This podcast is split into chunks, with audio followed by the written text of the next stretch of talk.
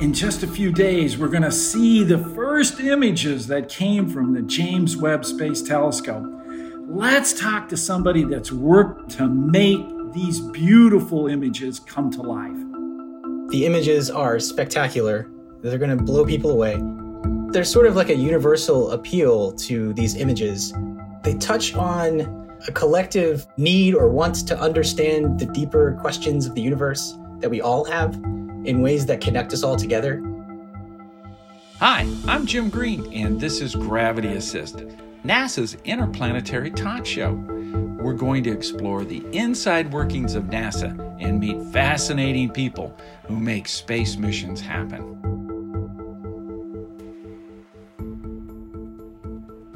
I'm here with Joseph DePasquale and he is the senior data image developer in the Office of Public Outreach at the Space Telescope Science Institute in Baltimore, Maryland. Joe has worked on bringing spectacular space images to life from missions like Hubble and Chandra. But now he's working with the James Webb Space Telescope Group, which will be unveiling its first images on July 12th. So, welcome, Joe, to Gravity Assist. Hi, Jim. Thanks for having me. I'm really happy to be here. Well, you know, a lot of people probably don't realize that when we look at a Hubble image, that it's not exactly what the spacecraft sees. You know, someone such as you has to serve as that intermediate process between the data and the final image and make decisions on how to make that image pop. So, how would you describe what you do? Well, like you said, Jim, it's it, the telescope is not really a point and shoot camera, so it's not like we can just take a picture and there we have it, right? It's a scientific instrument, so it's designed first and foremost to produce scientific results. It just so happens with Hubble and with Webb that these instruments are exquisitely sensitive and they create beautiful images of the universe. But it's scientific data first, so we have to take that data and convert it into an image. And that's that's where I come in, uh, myself and my colleague Alyssa Pagan. All right. Well, what kind of training do you have uh, that really has enabled you to take these images and make them shine? Yeah, that's an interesting question. My my career path has kind of meandered through my life, but I started out with a degree in astronomy and astrophysics, and I worked for eight years for the Chandra mission as a, a data analyst in calibration for the telescope, one of its detectors. And during that time, I learned a lot about how the images on Chandra were made and how to create color images from the data. And it was sort of a natural transition from that position into public outreach for Chandra, creating like press imagery from the data. So my background was really in astronomy, but also I've had a lot of interest in like arts, uh, painting, you know, uh, photography, color theory, and like all of these interests sort of come together to be able to allow me to, you know, have the skill set needed to to make these images. Yeah, I think you point out a really important aspect about it, and that is having that science background already gives you the intuition as to what that image is all about. As you say, you paint. Right. So, in addition to uh, having that science background, you have that artistic flair. Now, I don't have much of an artistic flair, so it takes some really unique individuals to do that. uh, but uh, that science background is really key, I think. So when you get that image from a spacecraft, what does it look like? Is it just a bunch of ones and zeros, and how do you turn them into the beautiful things they are? yeah, so the data do come down in a digital format of ones and zeros. Um, although the raw data that we get from the archive is, you know, it's a black and white image essentially. Um, it's basically just the brightness levels of the pixels that the detector saw. So it was sitting in one spot, looking at some object in space, collecting light, and uh, the image that we get is sort of that raw image from the detector. And it needs a lot of work to be able to even see what's in the image. Um, we have to do something called stretch the data, and that is to take the pixel values and sort of reposition them basically so that you can see all the detail that's there. If you don't do that, it basically looks like a black image with some white specks in it because there's such a huge dynamic range. And what I mean by dynamic range is just the darkest darks and the brightest whites in the image. Um, the whites are super bright and they stand out as these white specks, but all of the other material and interesting stuff is sort of buried in the dark regions of the image, and you have to bring it out without oversaturating it. Got it. So if you bring everything up equally, then you're you're bringing up all that dark information, but you're also oversaturating the bright. And so there's a compression that happens that allows you to retain the information that's bright, but also bring up the dark parts of the image. Well, you know, our eye has is so fantastic a, a, tool for us to see a very broad range of wavelengths, and and our eye is sensitive more in certain colors than in others. Does that affect how you actually end up picking the colors and repainting the image? Yeah, that's very true. So our eyes, you know, they have uh, cone cells that are sensitive to colors of light, and you know, nominally red, green, and blue. And so we use that that sort of biology of the eye as a framework within which to apply color to the images. Uh, when we're working with Hubble and Webb or even Chandra, even wavelengths that are beyond what we can see with our eyes, we use a, a technique called chromatic ordering to the data. And what that means is that for Hubble, it looks in very specific wavelength ranges. So we have these filters that filter out light and allow you to see, like, if you were taking an image in red light, the filter filters out everything but red and allows you to see an image in just red light. Of course, it comes down to us black and white, and we have to later apply that color red to it. Um, but our color images are made up this way by taking red filters and coloring them red, green to green, and blue to blue. When you move away from red, green, and blue, like visually, uh, we use this same approach. So, for example, with Webb, if we take short wavelength infrared light and assign blue to that, and then as you move into the longer wavelengths, you go from blue to green to red. That's what I mean by chromatic ordering. Yeah. So you you actually use as your color palette the spectrum of light as we break it up in a prism. So it has that specific ordering associated with it. Yeah, that's right. The red, green, and blue primary colors, you know, within those you can have all the colors of the rainbow.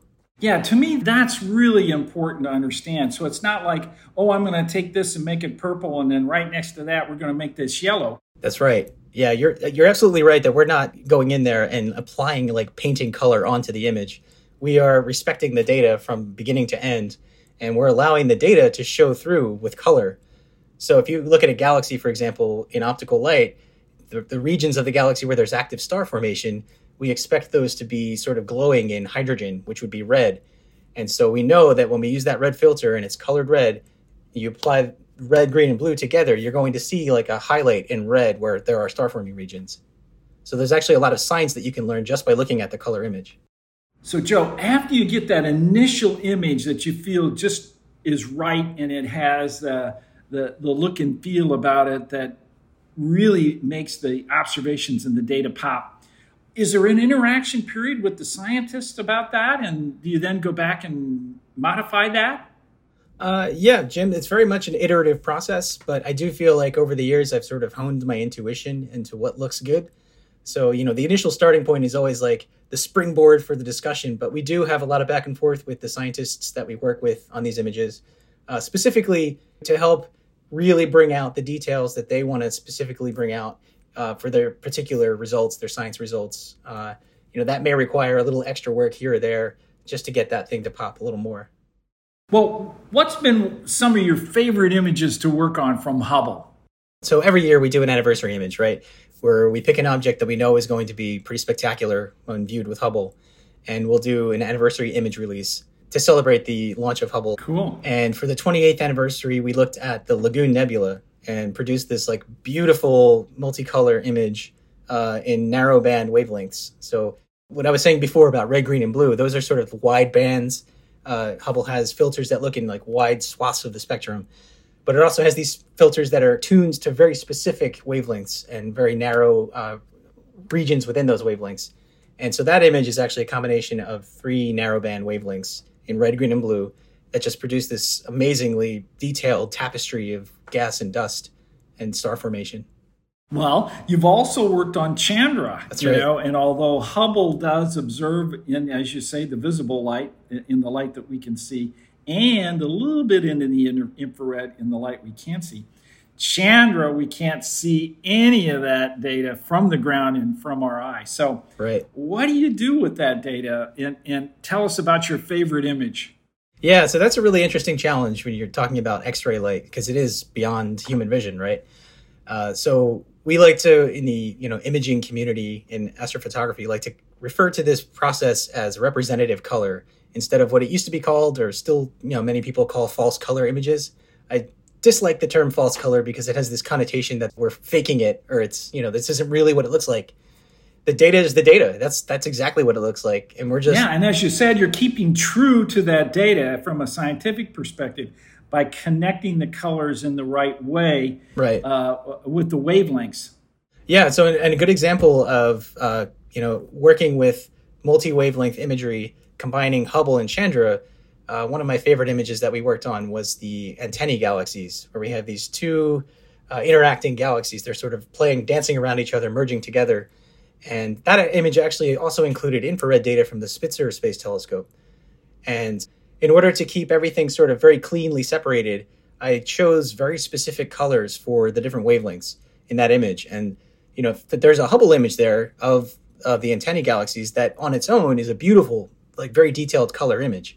I felt a little bad about the fact that I had to reduce its color from you know the beautiful three color image all the way down to just one color, uh, which I colored gold in that version, and then um, I pulled the Chandra data in in blue, and the infrared in red. And although each one of those on their own, it's it, it's kind of like missing something. When you pull them all together and they each have their own color, there's actually a wealth of information that you can pull out of that that you wouldn't get from any one of them alone. So, what was it like working on this Webb data? Because it's now taking this data, it's now coming in. You're now having your hands on it.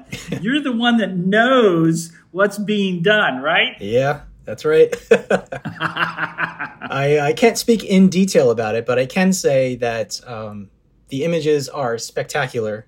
They're going to blow people away. Good. Um, being among the first people to work on it has been such a privilege. I feel like I have to pinch myself. like I can't believe that I'm here at this moment in time, working at Space Telescope, working on the Webb project, pulling together the, the first data that Webb has taken and t- turning it into these beautiful color images. Uh, it's just the highlight of my career right now.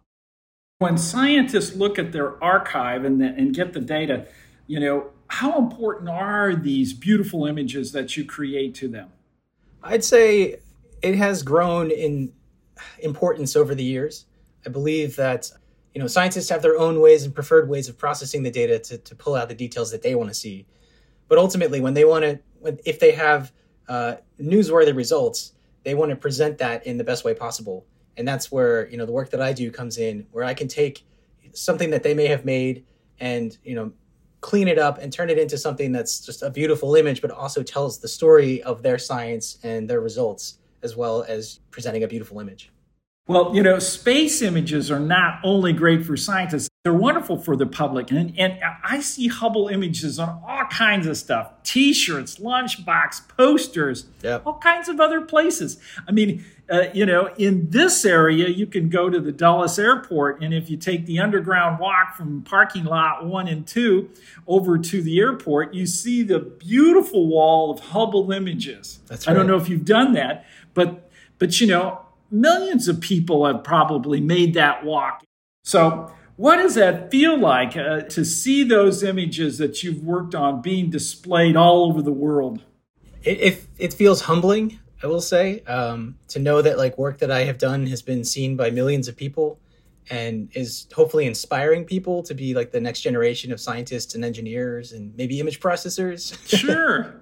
There's sort of like a universal appeal to these images. They touch on a collective need or want to understand the deeper questions of the universe that we all have in ways that connect us all together. You know, Carl Sagan was always a fan of saying that we are star stuff. And I always like to extend that to the fact that, like, when we're observing the universe, when we're looking at these images, we are the universe thinking about itself, right? So we're all connected, and this brings us all together. So, Joe, do you own any clothing with the images that you've made on it? Uh, I personally don't own any clothing with my images on it, but my wife has a dress uh, with uh, one of my images on it. Or actually, the way it was put together, it's like sort of a mishmash of a couple different images, uh, but something that I worked on is in there. I do have a pair of socks with uh, the Webb telescope on them, so I, frequently wear those just for good luck. I remember when I was in college, sitting in class looking at, we had a poster of the Pillars of Creation image, the famous Hubble image, right? And Yeah. yeah, that was like hugely inspiring for me. Just sitting there wondering about like even just how was this image made? Like how is that actually there? How can we get a picture in such detail and clarity of this object? Uh, so that was a huge inspiration for me. And you know, this is a bit of an aside, but when I started at Space Telescope, I actually worked with Zolt Levay for the first year that I was here. He was the original image processor for Hubble. You know, worked on many of these images that you know inspired me to get into astronomy in the first place, and I got to share an office with him for a year. So that was really a special time. Yeah. Well, you're really touching on the next thing I want to talk about, and that is um, uh, I always like to ask my guests to tell me, you know, the person, place, or event that propelled them forward to become the scientists they are today. And I call that a gravity assist. Ah, So, yes. Joe, what was your gravity assist? Ah, that's a great question. So, I think I have to go all the way back to high school, and you know, knowing that I always was interested in astronomy and space, and just looking up and look at the stars and wonder what was up there. Um, but I kind of lost a little bit of that through high school, and then I saw the movie Contact uh, the summer before I Ah. started college. Right, You know, Interesting. and, I, Uh-huh. and I read the book, Carl Sagan's book, and Mhm. it just opened my eyes to the possibility of like pursuing a career in astronomy and and seeing what that could be like. And uh, I switched my major that summer right before I started school. switched into astronomy in Villanova. I went to Villanova University, which has a, a wonderful under, undergraduate Yeah. astronomy program. Good school. Yeah, and uh, you know the rest is history. That was sort of the the thing that got me going. I, I would call that my gravity assist. Yeah, yeah, Yeah. I would too. I would too. well, for me in high school, I had the privilege of working on a 12 inch Alvan Clark refractor Ooh. that was associated with the uh, high school, and it was part of what was called the Whitty Observatory. So I caught the bug like you did early on in my career, and that really set the tone to, to move forward. Oh, that's great. Well, Joe, thanks so much for telling us about the process of making these fabulous images from the NASA telescopes. Thank you, Jim. Glad to talk about it anytime. Well, join me next time as we continue our journey to look under the hood at NASA and see how we do what we do. I'm Jim Green, and this is your Gravity Assist.